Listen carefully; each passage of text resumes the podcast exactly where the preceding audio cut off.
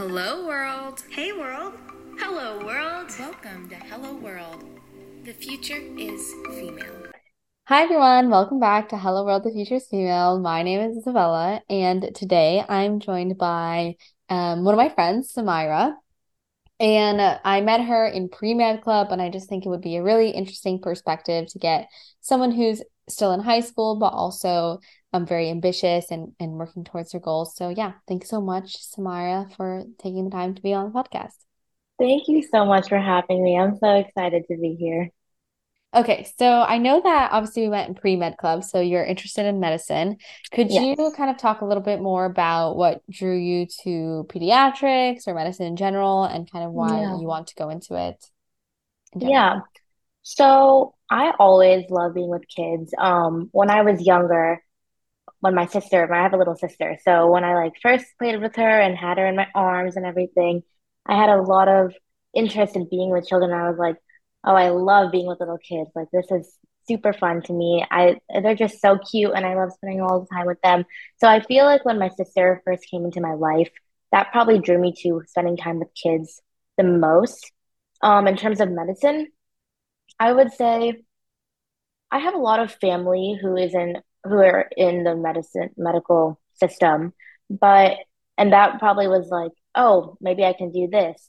But I didn't have anything set until I went to a summer camp in eighth grade of my eighth grade summer. I went to a program called NSLC, um, National Student Leadership Conference. And at this program, it was medicine based. And they taught me so many things. I got to meet with so many doctors, and I was like, oh, this is something that I want to do. This life is seems really cool. This is something that I want to take part in.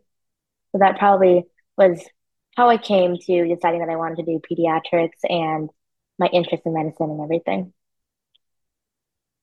Well, that's interesting. Yeah, I know obviously we went in pre med club, so um, it's nice to hear like you have a personal connection to it. Yes. I know you also mentioned that you're interested in like gymnastics and you're a gymnastics Yeah. coach. Could you kind of share more about like your favorite memory in that or a valuable lesson that you kind of used um Yeah. having a sport? Yes. So I did gymnastics since I was in probably second grade or first grade. I joined it. So I was doing it for about nine or 10 years. And during that time, the hours of gymnastics are a lot. Um, it's like 15 to 20 hours a week, but on top of all the schoolwork, there was a lot that was going on in gymnastics. So something that I really learned from participating in the sport while managing school was discipline and having to compete multiple weekends and coming to practice for four hours a night almost every day of the week really showed me that I need to focus my time efficiently and get my work done immediately. I feel that without doing gymnastics, I wouldn't have all the skills I have to get all my work done as I do today because of just how much demand is you need in the sport, but how much you still have to keep doing outside of the sport. There's just a lot that goes into it. Um, and then eventually I decided that I wanted to turn into a gymnastics coach. So that was a really exciting thing for me. Um, when I became a coach, there's been a lot. It was so cool to see like I used to be them. I used to be the little kid that was like doing the preschool class or doing the small skills, and someone was coaching me. So I think one of the biggest impacts of being a coach and like some memory that I probably won't forget because of how much gymnastics had in my life um was when like a little kid called me Coach Samaira for the first time. It was just like a really heartwarming experience to have someone call me that when I used to do like do the same thing when I was younger. No, that's really interesting. Like I was very curious, like how did you even become a coach? Is it through your local gymnastics? Yes, so I've been at the same gym for all my training, and then eventually when I decided that, you know, I'm going to move on to doing more activities in school, and the hours are just a lot. It, it was getting to, I would have to go homeschool, and that's just something that I wasn't ready to do. Um, I decided, I talked to my coach, I talked to the, the gym members there, and I was, I decided to switch into the coaching field.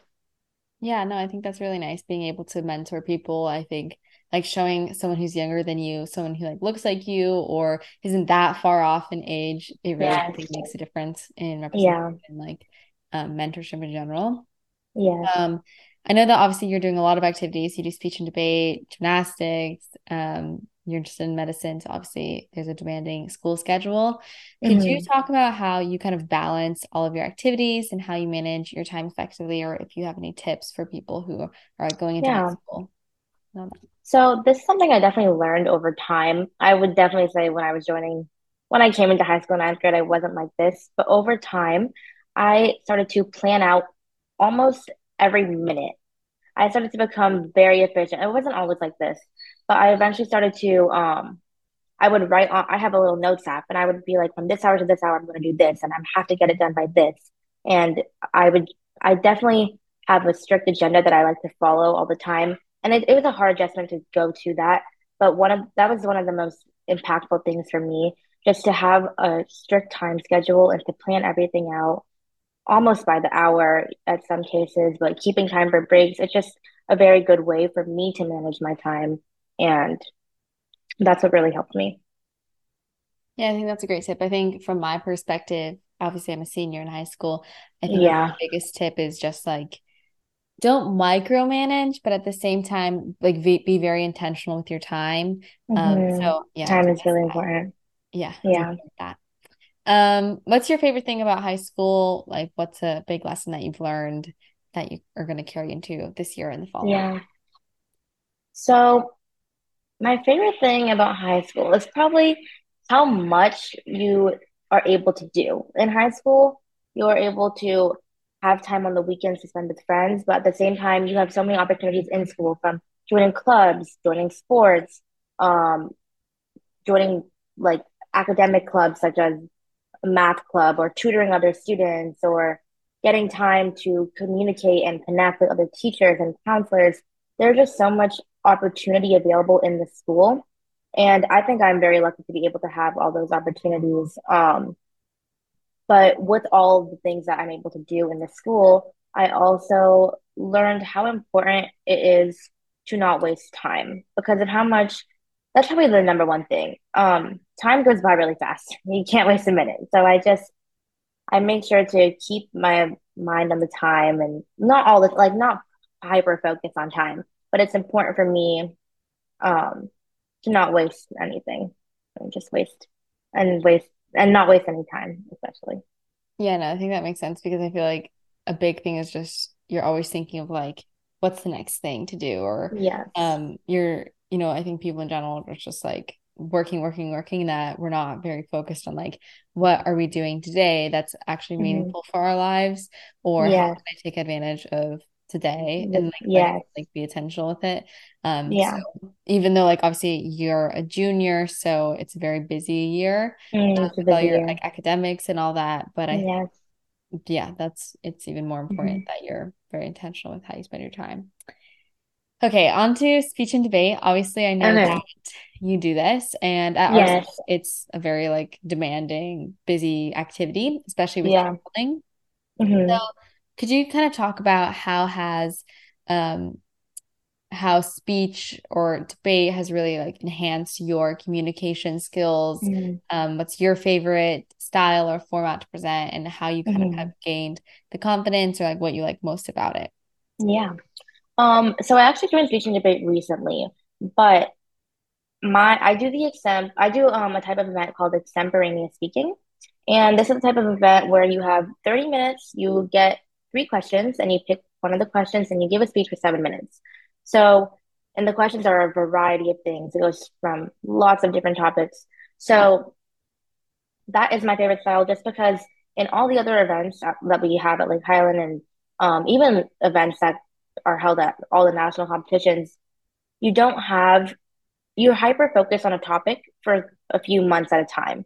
While in extemporaneous speaking, you get to change the variety and change the topic every time you do a round. Every single time you're at a competition, you change the topic eight times, and you get you get so much awareness and you get to learn so much of what's happening in the world around you. Um, but when it comes to communication skills, speaking on the spot it's something that was hard for me to learn. I'm definitely still learning. I'm not 100% good at it at all.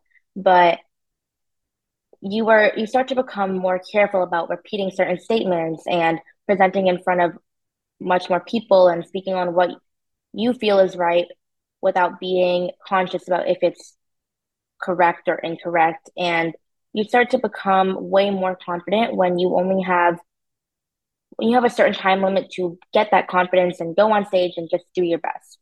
And I think with more practice and extemp, I am able to improve on that a lot. Um, so yeah.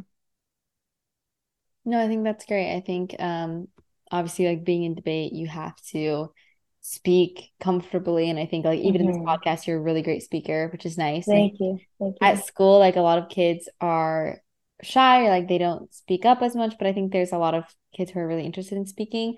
And so I think mm-hmm. speech and debate is like a great opportunity for people yes. to be able to practice that. Even if, you know, whoever listening is not a great speaker, like I think yeah. it's a great way to develop that skill. Yes. And I definitely was not always I I joined speech and debate to get that skill. I did mm-hmm. not have that, and I still don't have it all the way. It's just it's a good way to improve on that skill and get more comfortable. Yeah, yeah. So, kind of continuing on speech and debate, obviously mm-hmm. there's a big opportunity, at least in speech, for advocacy and kind of infusing your own personal ideas or what you want to do in this world mm-hmm. um, into your performance. Could you kind of share if you have like a specific thing that you're really passionate about or that you've mm-hmm. kind of mm-hmm. brought into your extemp um, mm-hmm. experiences or yeah. something that's really important to you? So a lot of the time, extemp speeches are more what's going on in the world, like factual. But I think that whenever I get a, an extemp speech, a topic that's about rights and what people can and cannot do, I get really interested in it because it's something that is becoming, it can easily become limited if we don't make sure to continue the importance of it now. Um, and a lot of the time, rights and women's rights and everyone's rights need to be important to showcase at all times because we don't know what can change in a minute. So just giving a speech on what you know and what you can what you can share about rights is something that's always fun to do and able to influence a judge, even if it's just one person, you're able to influence them and their perception. And it's it's really cool. Yeah, yeah, I think that's great. Um, I think speaking of kind of your long term goals, we've mm-hmm. talked about like pediatrics, gymnastics, debates, school.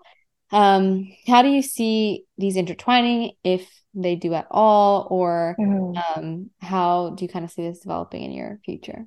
Yeah. So I think going into college, the skills that I learned through gymnastics, the skills, the communication skills, public speaking that I'm learning through speech and debate right now are all going to be very useful when it comes to managing my time and everything throughout college. And I also have a very high interest in becoming a pediatrician. So I feel that after college, even I'm going to be able to use my use my care for that and really impact at the most that I can. And at the same time, even when I am at that top level, whenever I get there, it's important to still have the skills that I learned in gymnastics, like discipline. Um, some people, it can be hard for some people to learn that time management throughout college. So I'm glad that these skills, that these activities that I participated can really impact how I will do in the future. Um, and along with that, something additional, I feel like even when I am a doctor, I'm going to have to use that public speaking skills all the time with children and their parents. And um, whenever I'm at a conference or any event, it's just going to be really nice that I had those those activities to help boost my strengths. So yeah. Yeah, I would definitely say like when I was like freshman and sophomore year, I really tried to take advantage of every opportunity because um I you know even if I necessarily like wasn't going to pursue it junior and senior year, at least it gave me like some skill or every experience you mm-hmm. can learn from. So I think it is important mm-hmm. to diversify your interests in some aspect. Yeah. So it's nice to see that you're doing that and you turned out to be a great person. So thank you so much. Um yeah, someone with like really diverse experiences and interests. Obviously, mm-hmm. you're very busy with your time and um in all of your creative endeavors. What advice would you give to someone who's really not sure what they should get into, um, what might be their passion and interest and all that? Mm-hmm. So I would say try everything you can. You know, there's no harm in just trying. If you don't know what you want to do, just just take a shot at it. You don't have to spend too much time. Um, just make sure you try everything that you can, and maybe you'll find something you like.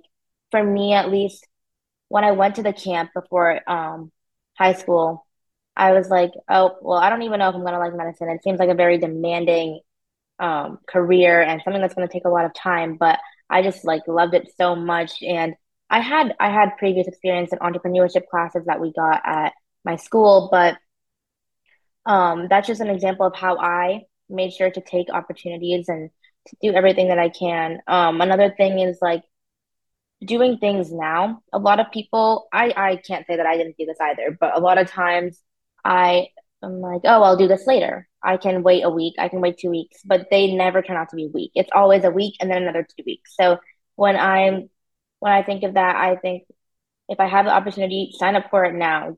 Put it on your calendar now. Do it now because it's not going to hurt you. And if anything, you'll just get more awareness and maybe you'll find something you like, even if it's after your time in high school and this is even in college or past college. Take advantage of every opportunity you can as soon as you can. So yeah. No, I think that's literally perfect. I that's like the one thing. Mm-hmm. It took me like four years to learn that of just doing yeah. things now. Um, I think there is something to say about like too much planning that you don't actually get to the part of doing. Um, yeah. Yeah, so I would say like start like if you even have a project for a club idea or something like that, mm-hmm no one has the full plan of what it's going to look like all worked out. Mm-hmm. So just mm-hmm. start with something like you just need one or two people. And then as the program or the club develops, so will you and so will your ideas and what you guys do. So I would definitely say like go into something obviously prepared, but not micromanaged in a sense that yeah, you, it's all imaginary and nothing yeah has actually been done. That's something. Yeah. So sometimes I find myself in over planning and overdoing things and sometimes it's good to take a step back and just yeah. take go by the moment see how see where things go. Okay and then my last question i always ask to all of the people i interview mm-hmm. is how are you going to change the world now or even in the near future? So yeah go ahead. Okay so right now this is a small impact but for me it's through my coaching. When i was um younger I learned so much from the sport, like I talked about earlier. I, I learned so much from gymnastics. It taught me 90% of the things I know right now. It just, it really impacted me. So I'm hoping that by being a coach, I can impact all the children I'm working with right now um, and give them those tools and those skills that they, that can help them outside of gymnastics, having the confidence they need outside of the sport and really impacting everyone they can in the best way. I love that response. Um, thank you so much, Samaira, for coming on my podcast. And I'll thank you so much in the next one. Bye. Thank you for having me. Bye. That's it for today's episode. Remember to stay positive, stay inspired, and change the world. Bye, everyone.